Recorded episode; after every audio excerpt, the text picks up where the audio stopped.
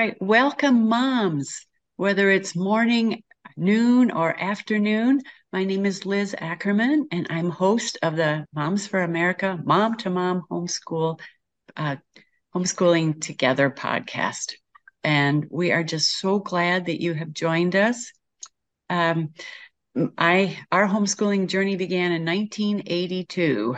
That was BC, before computers, and um, we homeschooled our six children. They have all grown. They've all attended and graduated from college. And I think one of our greatest and uh, accomplishment that we are so grateful for is that they all love to learn. And were there holes in their education? Did we do everything perfectly? No, they'll be the first to tell you that. But they love to learn and they recognize their weaknesses and they're able to address them, able to say that, well, mom, dad, that wasn't the greatest, but we know we're going to change things. We can do things differently.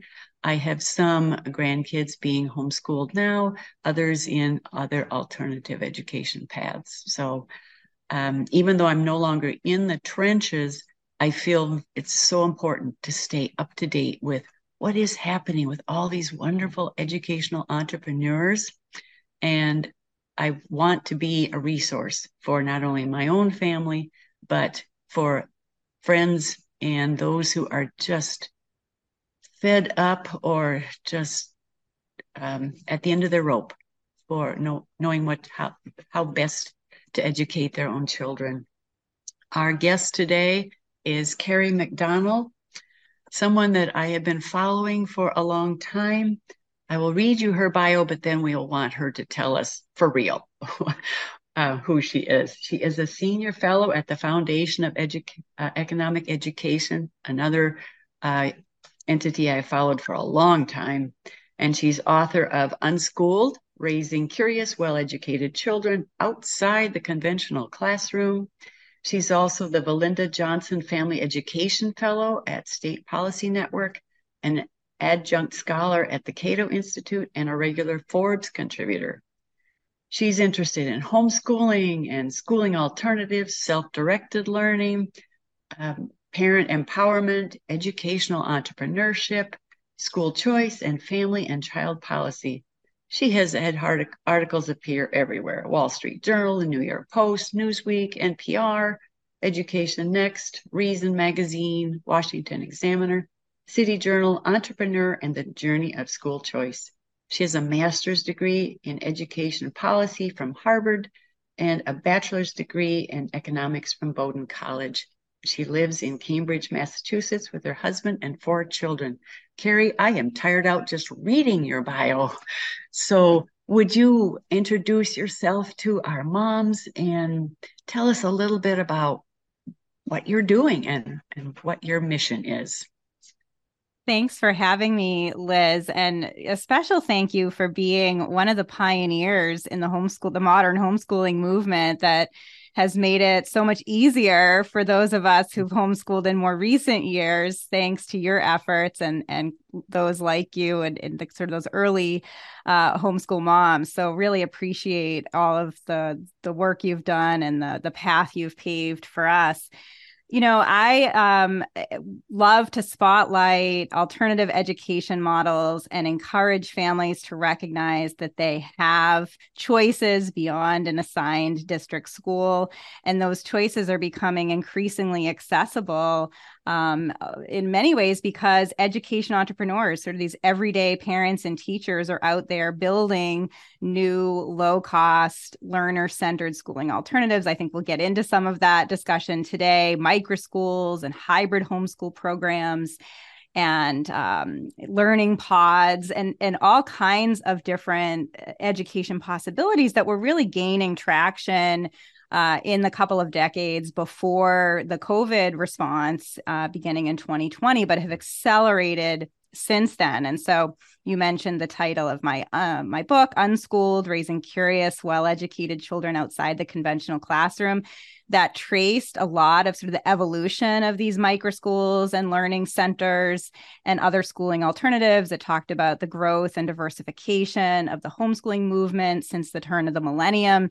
Uh, that book came out in 2019, and we've just seen sort of skyrocketing growth and popularity uh, for these models. Since then, obviously, homeschooling rates remain well above pre pandemic levels. More and more families interested in leaving uh, conventional classroom, conventional schools and now, with the expansion of school choice policies in many states, uh, more families have the ability to do that uh, in much easier, more effective ways. So, uh, lots to be excited about, lots to be optimistic about. And I always say I have the the best job in the world because I get to go around and interview all of these people who are really uh, transforming American education from the bottom up. Oh, that is wonderful. And I know as we look back on our homeschooling journey, we kind of feel like well, somebody had to cross the plains on foot and in an ox cart so that others could follow in a car or in a jet. So um, it, it was a wonderful journey. So, Kerry, I noticed that your latest podcast interview was with a mom.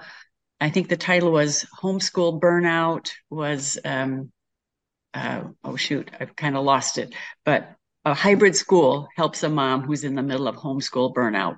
Well, I would bet that a lot of the moms listening know understand home uh, mom burnout, but can you they might not know about hybrid schools or pod schools. Could you tell us about these wonderful options that are just popping up yeah, thanks, Liz. So, my most recent podcast episode that came out on Friday was called How Hybrid Homeschooling Can Prevent Homeschool Mom Burnout.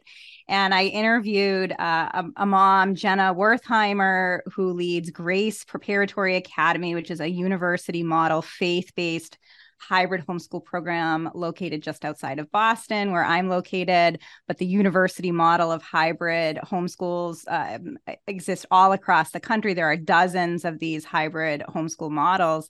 And hybrid homeschools really began to emerge in the mid 1990s. Uh, Eric Wearne is a professor at Kennesaw State University, just outside of Atlanta. He has done a lot of research on the origins of the hybrid homeschool model. His he's a homeschool dad himself, and his children attend a hybrid homeschool, and so he's really been able to document the growth uh, and evolution of this of this movement. And really, what hybrid homeschools um, typically look like are young people are typically recognized as homeschoolers and they'll attend uh, a brick and mortar program either two or three days a week where that's a drop off program with hired educators who work through a specific curriculum. Most hybrid homeschool programs are faith based but not all. And um, and then the families will work through the rest of that curriculum the remainder of the week at home or in kind of their own sort of self-organized parent cooperatives and um, and this model again starting in the mid 1990s uh, growing in popularity over subsequent de- decades and now just exploding as more and more families look to schooling alternatives. There's a real openness i think since 2020 and the education disruption uh, in the wake of the COVID response that's led parents to be more aware of and more open to um, teaching and learning beyond a conventional classroom. And we've certainly seen that. And so, in the example of Jenna uh, running the hybrid homeschool program outside of Boston, she talks in the podcast about being a homeschool mom. Um eh, you know i guess it probably she started her homeschooling journey probably about 15 years ago 15 or 16 years ago and quickly became burnt out. Uh she has five kids and you know after a while it just got a lot especially with older kids and younger kids and and so she ended up putting her kids into um, public school uh, really because she was burnt out. She was just tired from that process and didn't have a lot of the support system that she really wanted uh, here in Massachusetts. And then she ended up um, befriending two other homeschool moms in the area who were starting this hybrid homeschool pro- program, which they started back in 2012. And so that program was this university model program, two days a week off site, the rest of the time uh, in working through curriculum at home. and she realized gosh you know if this had existed before you know earlier before i had put my kids in school i would have never enrolled them in school so sure enough her younger children she enrolled in this hybrid homeschool program was so excited about it and then a couple you know fast forward a few years later she uh, has been running the program now um, for i think it is probably six or seven years. And she has seen tremendous growth. So the program started in 2012 with seven kids and these two moms. And uh, it had about a little over 20 kids beginning in 2020. It's now over 70 kids. Uh, and so, you know, anyone who thought that this momentum towards schooling alternatives and homeschooling was going to wane uh, from its pandemic peak uh, is mistaken because really we're seeing in a lot of areas continued growth, parents really looking for something else uh, beyond what they're finding in their local schools. And so that's just one example. There are university models, model hybrid schools. That's probably the biggest brand uh, or the most well known brand of hybrid homeschooling across the country. Um, but there's other independent hybrid homeschool programs as well. I interviewed a woman named Becky Abrams out in the Pacific Northwest in this rural town of Grants Pass, Oregon, about four hours south of Portland. Uh, she was a homeschool mom, similarly, was starting to get a little burnt out, thinking about sending her kids to school. She started a co op in 2015 a homeschool co-op with about 40 kids and that evolved into a hybrid homeschool program again two days a week drop off she now has close to 200 kids and just opened a second location uh, because um, there's just growing demand there. So exciting times. Oh, that is so true. So, university model is this a, a, a particular um, entity, university model, or is it just? Is this? Uh, can you describe what that it means? Yeah, so that's the, the a brand or okay. uh, one particular organization okay. that yes. um, parents who want to create a hybrid homeschool program may choose to uh, align with. And I believe there's a membership fee. You know, you sort of okay. um, apply to be accepted into that program, and then um, with that you get a lot of resources and support. You get this network of university model schools. I believe there's over 90 of these hybrid homeschool programs under the university model brand across the country, but there's also many others that are independent. So that's just probably the most kind of well known brand. It's the um, brand that, uh, again, my Friday podcast guest, um, yes. her program is included. And what's interesting about university model and hybrid homeschool programs more generally, and Eric Wearne talks a lot about this in his book about hybrid homeschooling. Um, some of the programs are recognized as private schools, uh, and others are homeschool cooperatives. And often mm-hmm. that just depends on regulations at the state or local level or um, how individual uh, the individual learning communities want to self identify. So, for example, here in Massachusetts, there are three of these university model hybrid homeschool programs uh, one in Western Massachusetts and one on Cape Cod, and then this one just outside of Boston uh, that I interviewed on, on Friday. The, the mm-hmm. other two are recognized private schools, but still kids are only going two or three days a week uh, and then the one just outside of Boston is uh, a homeschool program. So, uh, really, a lot of flexibility and variety there for families, uh, for teachers.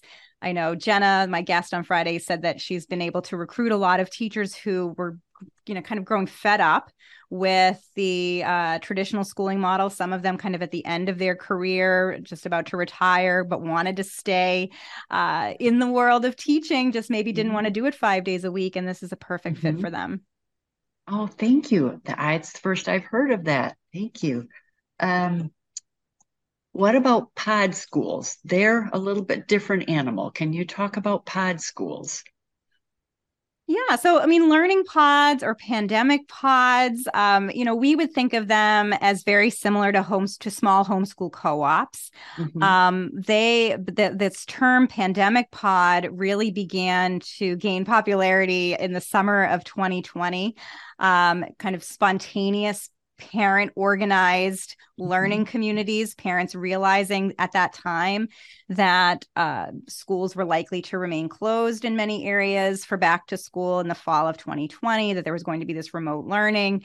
And so they said, well, gee, we have to take matters into our own hands to make sure that our kids are learning and that they're gaining some, you know, social interaction uh, mm-hmm. uh, at that time. So we, you know, there were sort of probably tens of thousands of pandemic pods, if not more, uh, that began to sprout in uh, beginning in 2020. And a lot of these have emerged, have evolved into kind of full-fledged micro schools or you know intentionally small low cost um, mixed age um, private schools. And we can talk about micro schools in a little bit too but but really it started as these sort of pandemic pods that you that the sort of the one difference i suppose between um, most of these pandemic pods and a homeschool co-op is that they would often uh, hire a teacher or uh, a guide to run the co-op as a to run the pod as opposed to a mm-hmm. homeschool mm-hmm. co-op where parents might take turns and there were certainly those happening as well in 2020 um, mm-hmm. and and so and we're often called a pod because it was sort of the, this new age term for a homeschool co-op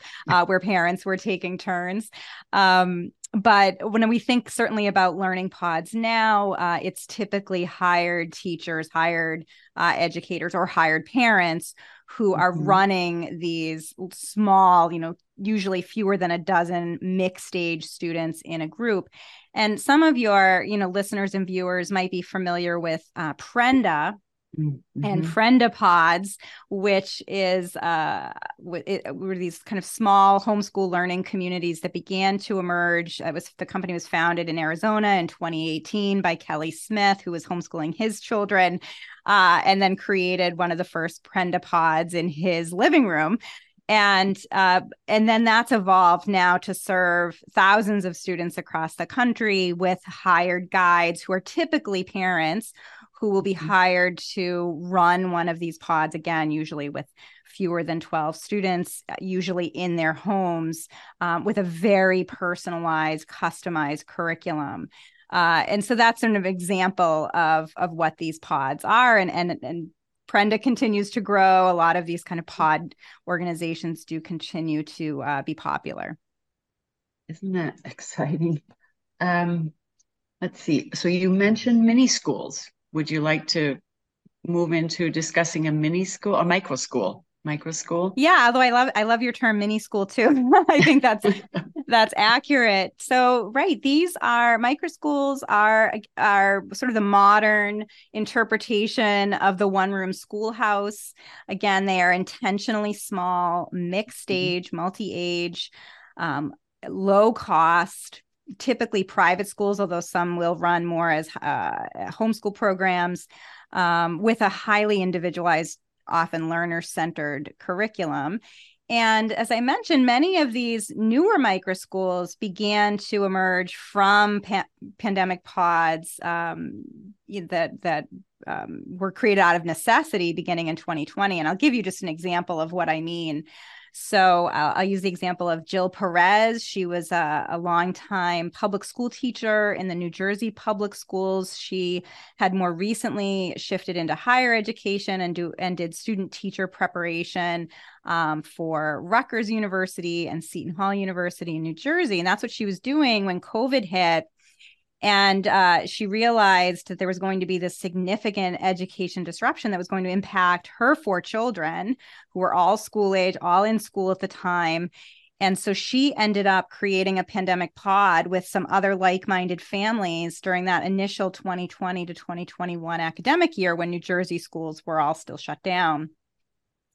And that was so popular other neighbors, you know, kind of got wind of this and of what she was doing and said, gosh, that's amazing. I want in. Uh, mm-hmm. And so, because of that sort of rising demand for her pod, she ended up creating a micro school called Tranquil Teachings Learning Center that she mm-hmm. opened in the fall. She rented commercial space and opened her micro school uh, in the fall of 2021 with about 40 students. Uh, again, mixed age who could attend. They in New Jersey, thankfully, homeschooling is very easy. Um, there's almost no requirements for homeschoolers in New Jersey, which provides a lot of that freedom and flexibility. So she had decided to run her program under homeschool law rather than private school law, which had a little bit um, more regulation. But again, that will vary kind of on, on depending state by state on regulations. So families that attend Tranquil Teachings Learning Center can attend part time or full time up to five days a week as a mm. full time schooling mm-hmm. alternative at a fraction of the cost of traditional private schools. And there's a an assortment of core academic courses and enrichment courses kind of offered throughout the week. Uh, Jill was able in 2021 to recruit a lot of her teachers from the New Jer- uh, the New York City public schools who were just really fed up with ongoing COVID policies mm-hmm. and sort of the disruption um, with remote schooling over you know the previous year, and they wanted a change. And so she was able to uh, provide some safe harbor for them, and and they really appreciated that freedom and flexibility of an alternative model. And her program continued to gain uh, a lot of pop- popularity and interest from families that she ended up purchasing a building in the spring of 2022 uh, to expand still with the intent of staying small but being able to mm-hmm. accommodate a few more families.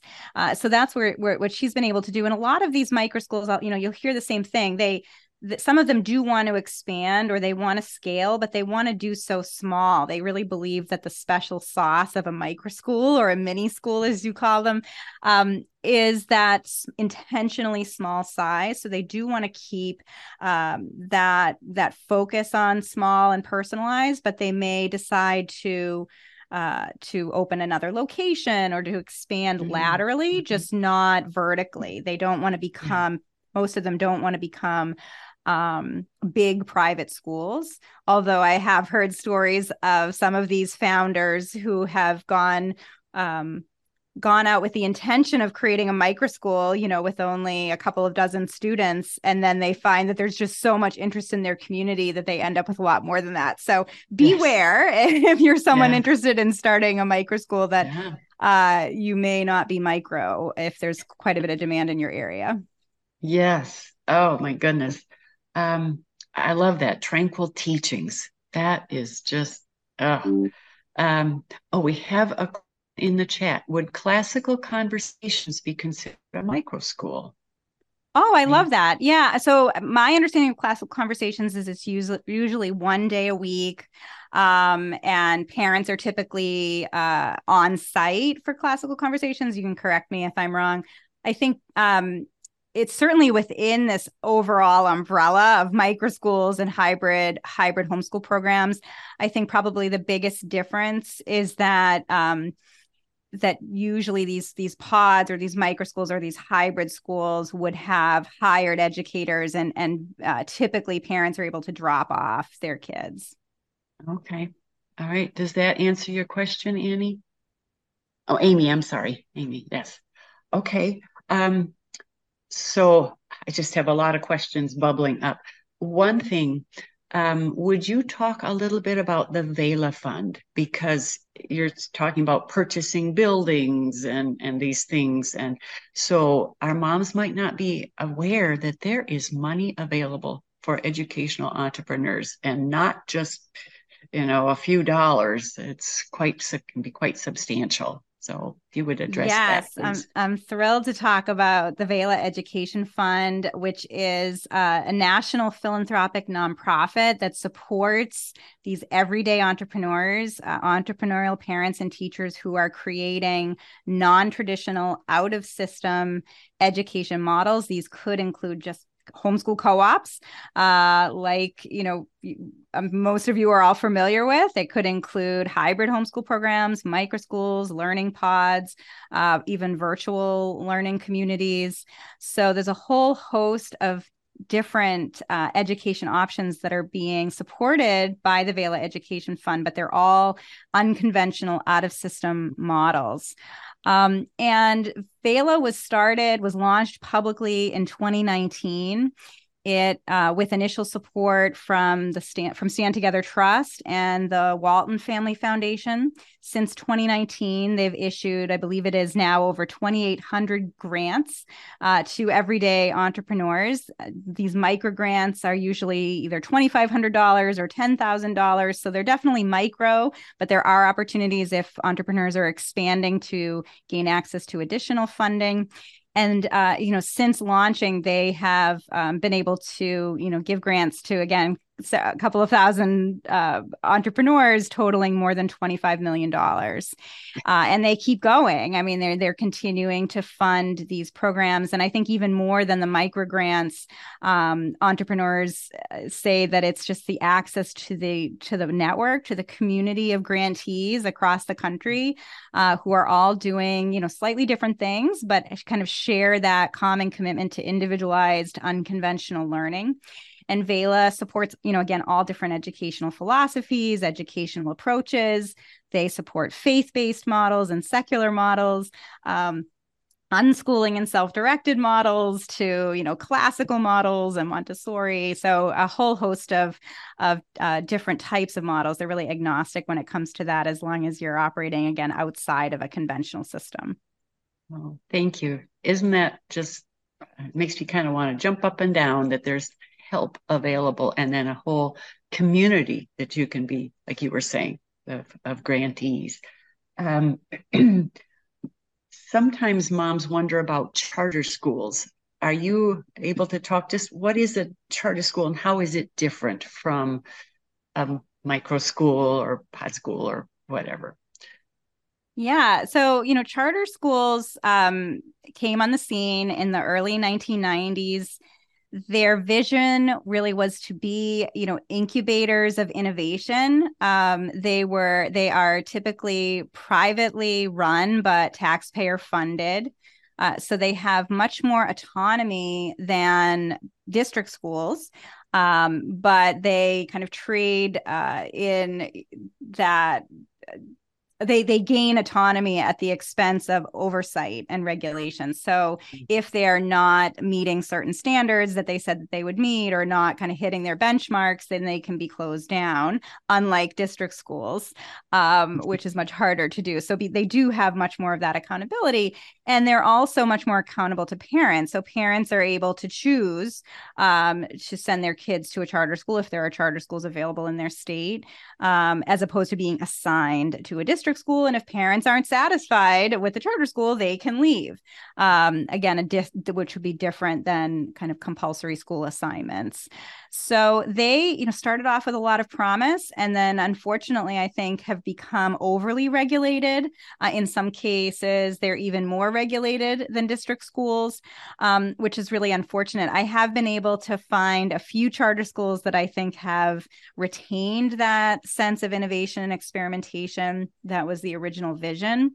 I think about, for example, the Wildflower Montessori Network. Some of your listeners and viewers may know Wildflower that started as a micro school network back in 2013 initially as um, sort of private storefront intentionally small montessori micro schools started here in cambridge massachusetts where i am um, but has spread across the country. I believe they now have several dozen micro schools all across the us and more coming every day um, but they've also branched out in more recent years into uh, operating charter schools using sort of the mm-hmm. same vision as this private Montessori, authentic Montessori um, schools. So now they have charter schools in Minneapolis, in Washington, D.C., and in New York City. And I was able to visit the one um, Wildflower Montessori charter school in New York City. It's located in the South Bronx and is just such a, an in- incredible place, um, really retaining that authentic, authentic Montessori feel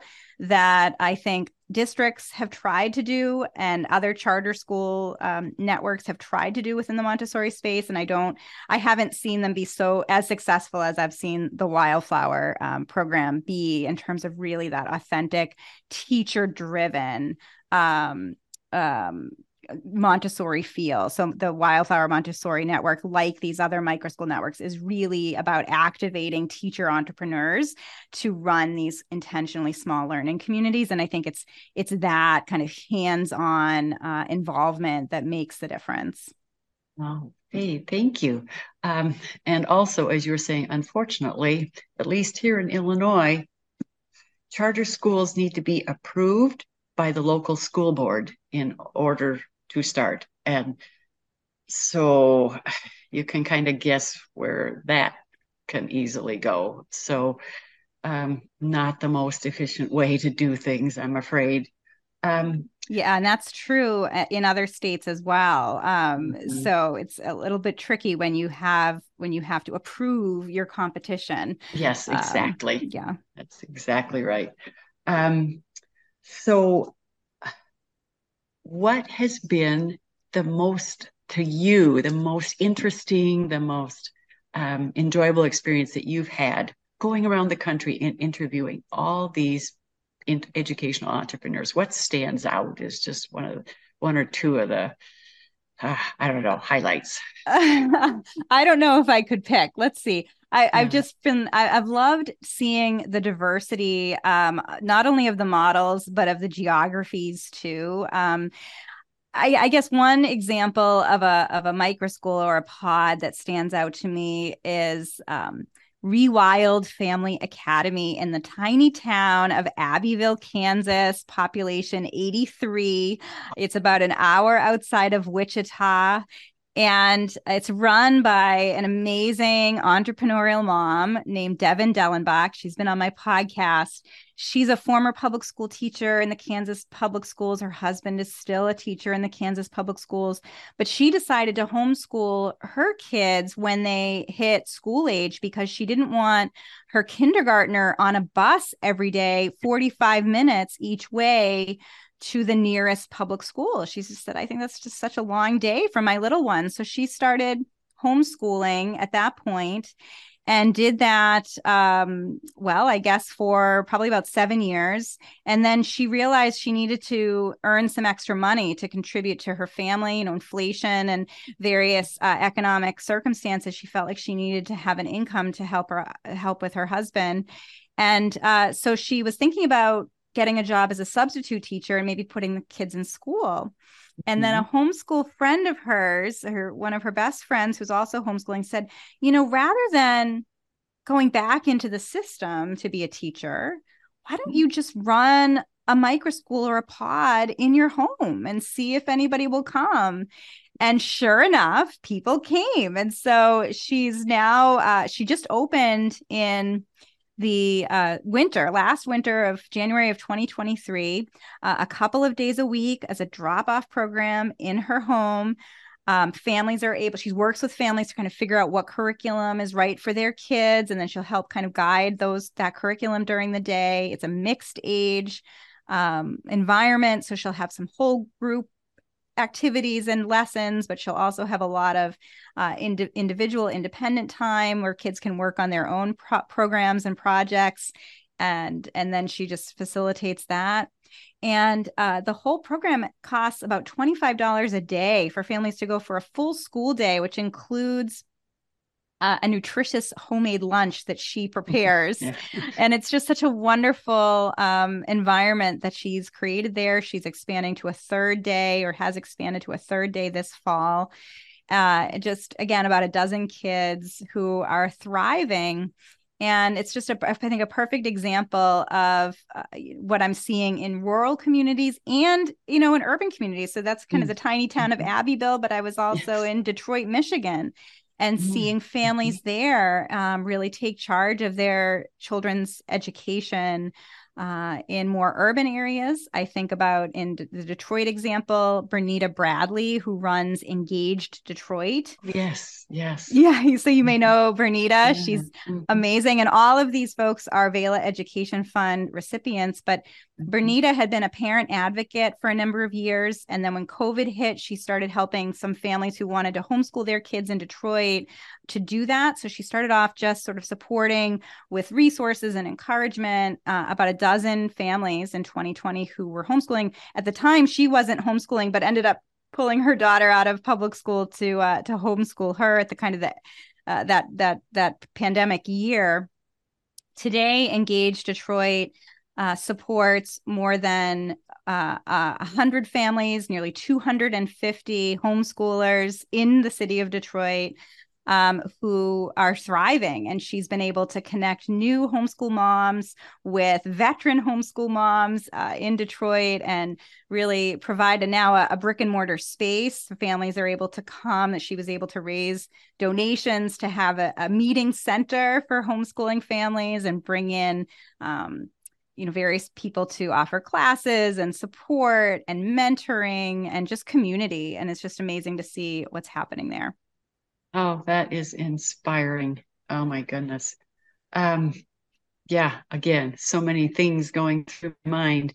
What an opportunity for a mom to develop all her talents and also to to provide for others and just to create a, a community where everybody helps each other. It homeschooling used to be you were the lone ranger and you had a lot of arrows coming your way and what what a blessing to see so much progress.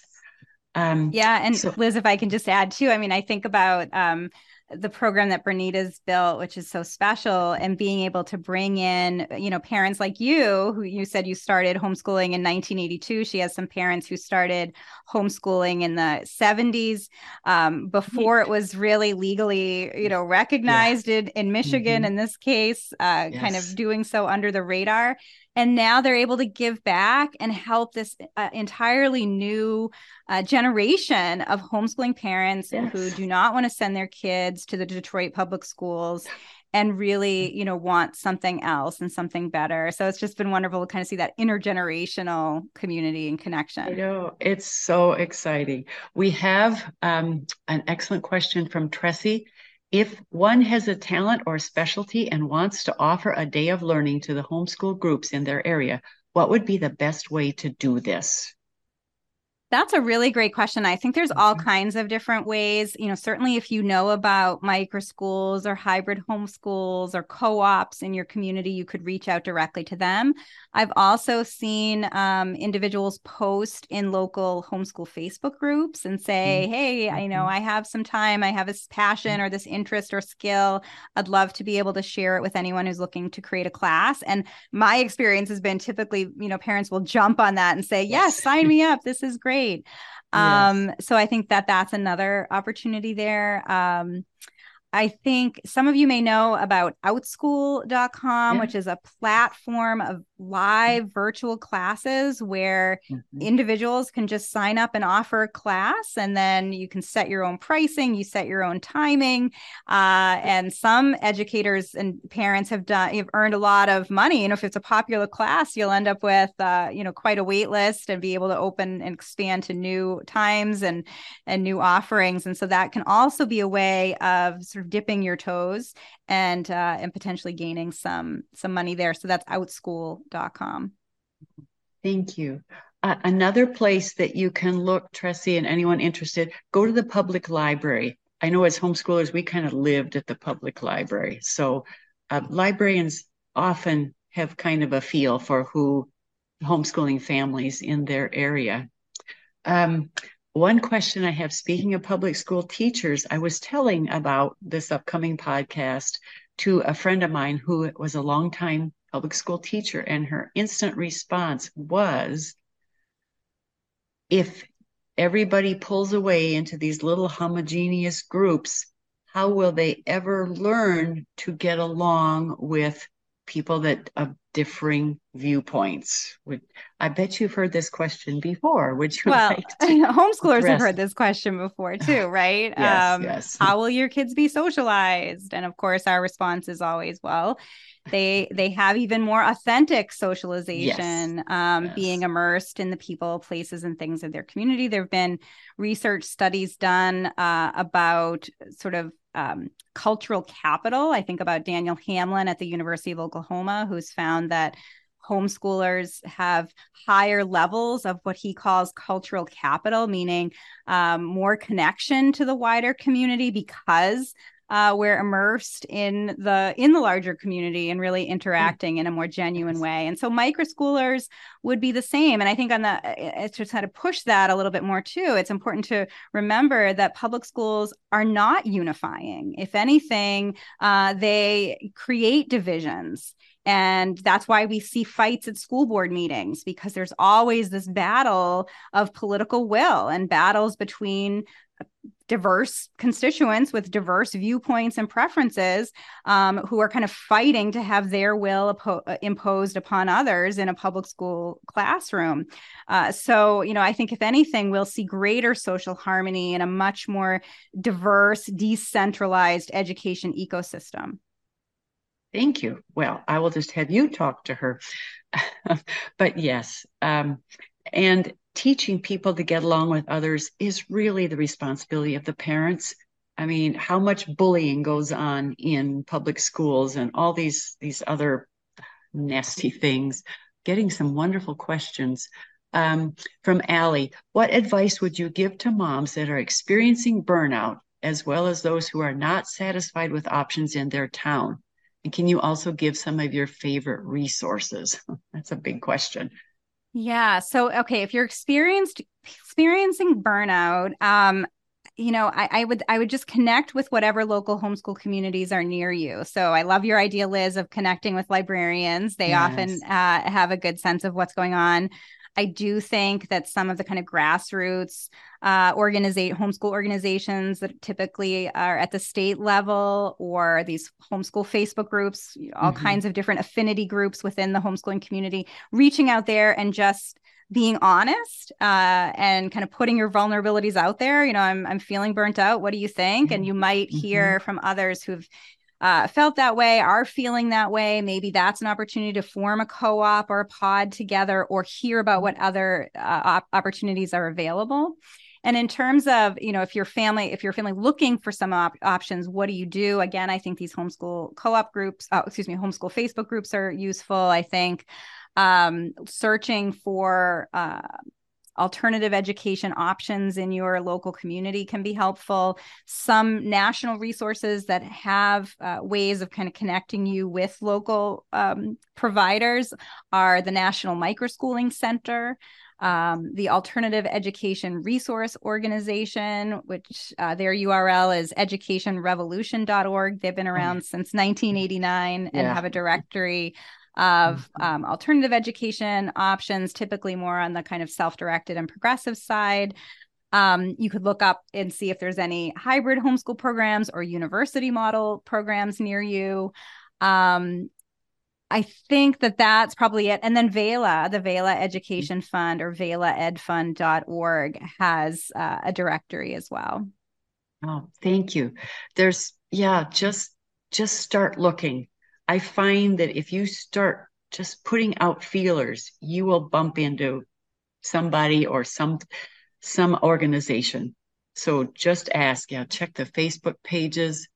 Um, let's see. From Janet, can you please clarify the state laws in order to stay out of the state's Department of Education? Um, and I'm just going to answer that. Just go online to your your state and look up uh, homeschooling laws. You mentioned homeschool laws, charter school laws. Is there a law governing co ops and microschools? I'm trying to understand where this falls in order to stay away from state regulations. Um, yeah, I, I, would say I think you're right, Liz. You know, going on to your state laws, I think uh, HSLDA, the Homeschool Legal Defense Association, also has um, homeschool laws by state. Um, microschools and pods are uh, often intentionally permissionless, right? Like they they they often want to stay under the mm. radar.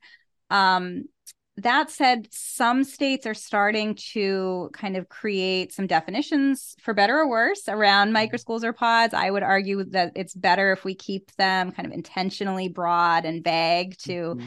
allow for a lot of innovation and experimentation.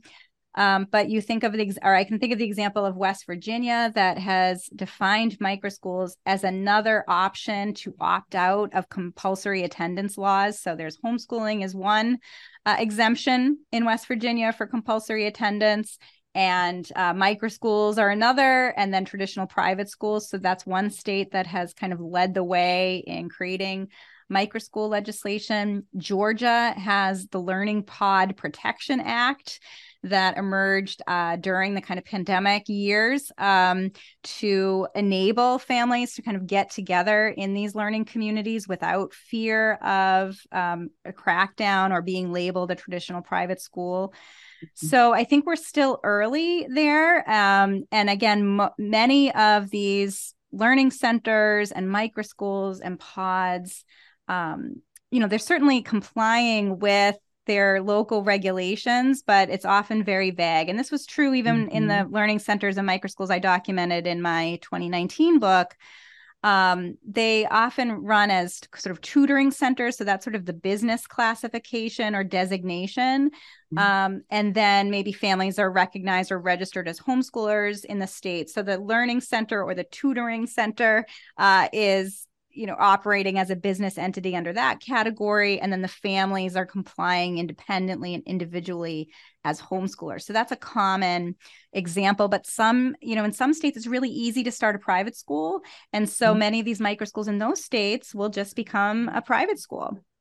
Yes yes um, yeah we operated as a private school. We lived in colorado for a very long time and we were able to operate as a private school just us and a couple of other families super super loose they have since tightened up their their laws but still um can i just give one example liz of this? Oh, and I, because I, I think it'll depend um again on state laws. In some states it's really easy to homeschool really hard mm-hmm. to open a private school. In other states it's really hard to homeschool easy to open a private school. So you know yeah. parents and teachers being very um you know adaptable uh, and creative are able to find the best fit and so the one example i like to use is nevada which has i i argue the most difficult private schools in the con- private school regulations in the country mm-hmm. uh, mm-hmm. it's extremely difficult to open a secular private school in nevada you have there's all these mm-hmm. occupational licensing requirements you have to be a state licensed teacher or administrator to open a, a non-church um, private school. Mm-hmm. And mm-hmm. that prevents a lot of people uh, from doing that, something unheard of in other states to have this, mm-hmm. this barrier to entry. But in Nevada, homeschooling laws are relatively lenient. And so we see this sort of burst of homeschooling and micro schools running uh, as learning centers or tutoring centers for homeschoolers. So, just for a sense of scale, there according to the national microschooling center that i mentioned that's based in las vegas nevada they estimate that within about a 10 mile radius of the las vegas strip so downtown las vegas oh, there are more than 25 microschools serving more than 300 learners and they expect that number to more than double to over 600 learners within the next year.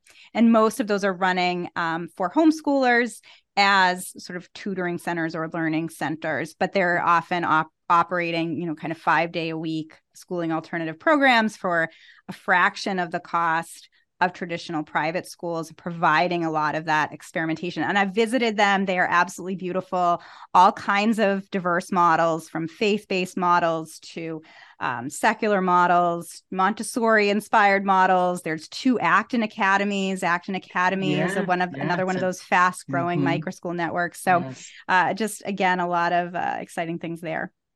Oh, isn't that great, moms? I mean, there's just the sky is kind of the limit. The sky. So use your creativity and just go for it.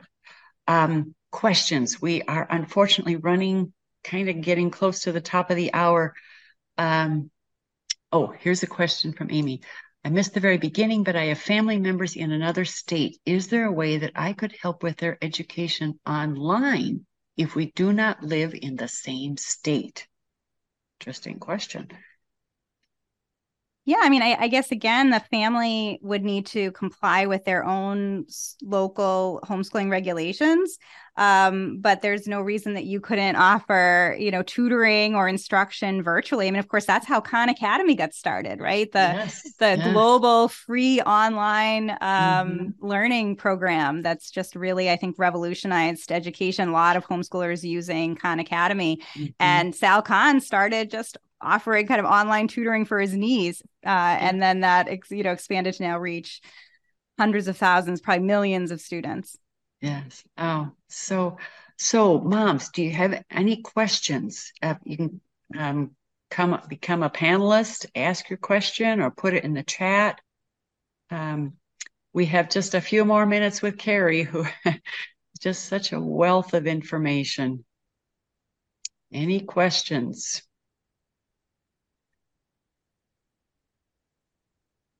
I think Rachel has a question. Yeah. Hi, how oh, are you? Yeah. so I am actually, I was really interested to join this because I am pulling my child out of school this week. We oh, talked gosh. about it last week. We made the decision. So I guess this has been really helpful because you're saying so many definitions and words of things that I did not understand or know before I make this decision. So mm-hmm. I'm very grateful for everything. So I can like go search more about in middle school in sixth grade. So we're going that route. And so I, I really liked how you said, you know, um, you know, I have been on the Facebook group page and that has been helpful because then it's locally, they're kind of telling you like, hey, this is what we've done. This is what worked. This is what's worked this direction. So just kind of pulling it all together this week. So wish me luck. oh, yes. That's so great. Yeah. I think you'll be, you'll find you have more information, sort of information mm-hmm. overload. Mm-hmm. If you're mm-hmm. looking specifically for kind of drop off places or hybrid places, I might suggest kind of posting that specifically mm-hmm. in a mm-hmm. homeschool group, um, yeah. saying that you're looking for some kind of unconventional education setting or uh, a mm-hmm. co op. Um, if that's what you're looking for, there's obviously wonderful programs for independent homeschoolers and lots of classes and resources as well.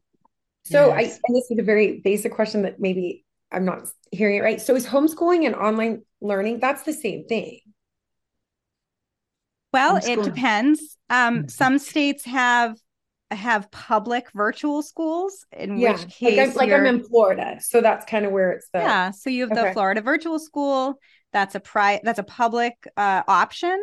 Um, mm-hmm. There's also charter schools where uh, virtual charter schools where in some states students would te- attend tuition free, but are considered a public charter school student.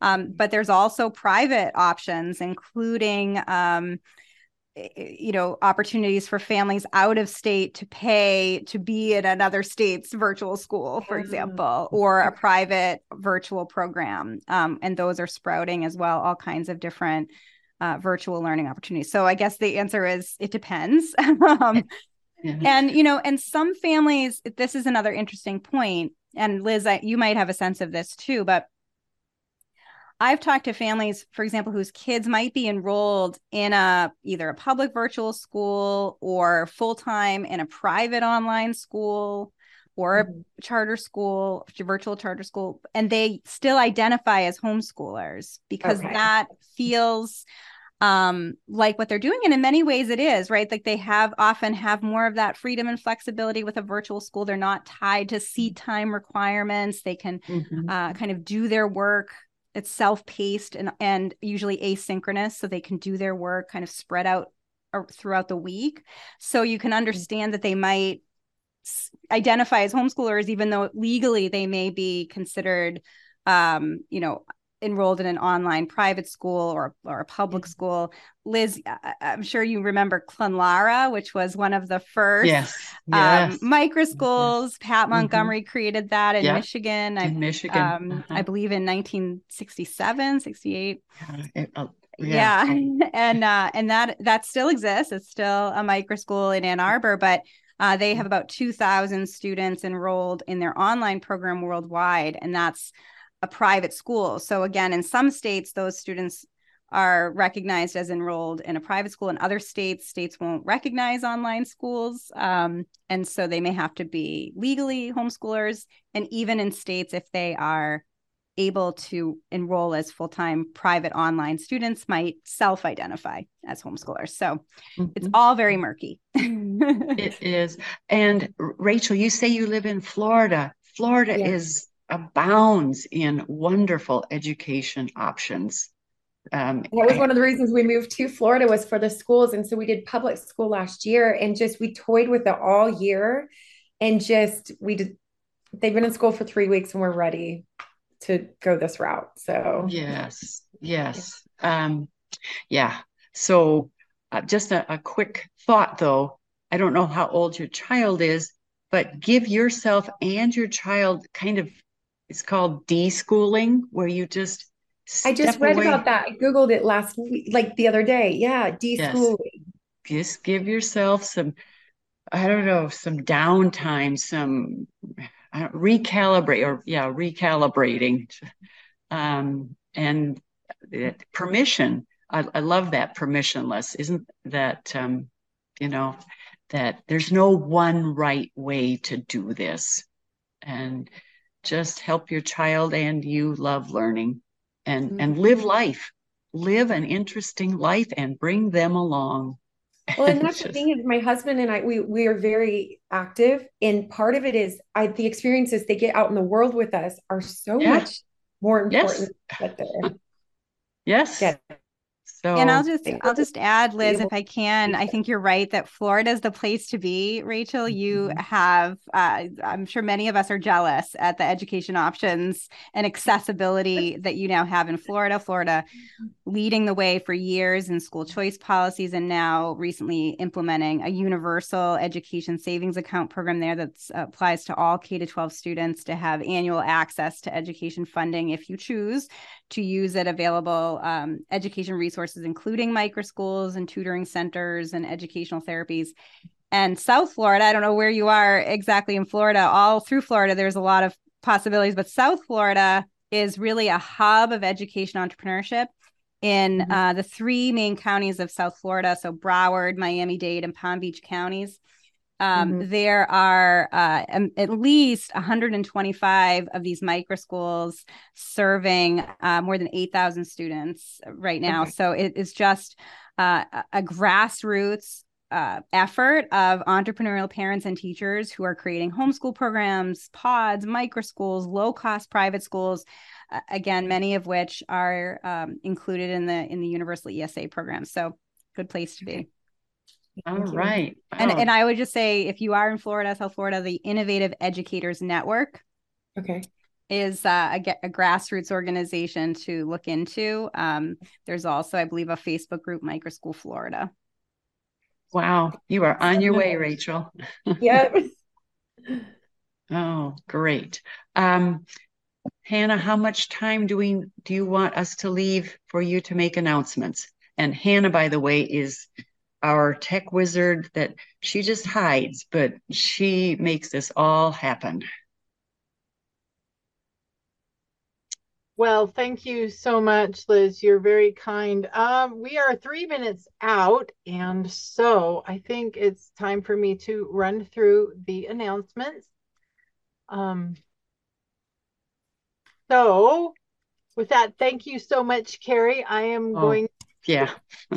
Right. This has actually been fabulous. And I've had a couple of people in the chat say this is like the best one. This is the best podcast we've ever been to. So thank you oh, so Yes. Yeah. Uh, you can come live next door anytime, Kerry. oh, this was really fun. Thanks so much for having me. Oh, thank you. again. Um, yes. I would be really excited to see, based on what I've seen in the chat, what some of these moms go out and do with all this information. Yes. Yes. Yeah. And I would moms. say, Hannah, if you can't find what you're looking for, don't be afraid to build it. Now is the moment to be uh, an entrepreneurial parent and create mm-hmm. what you mm-hmm. can't find. Yeah.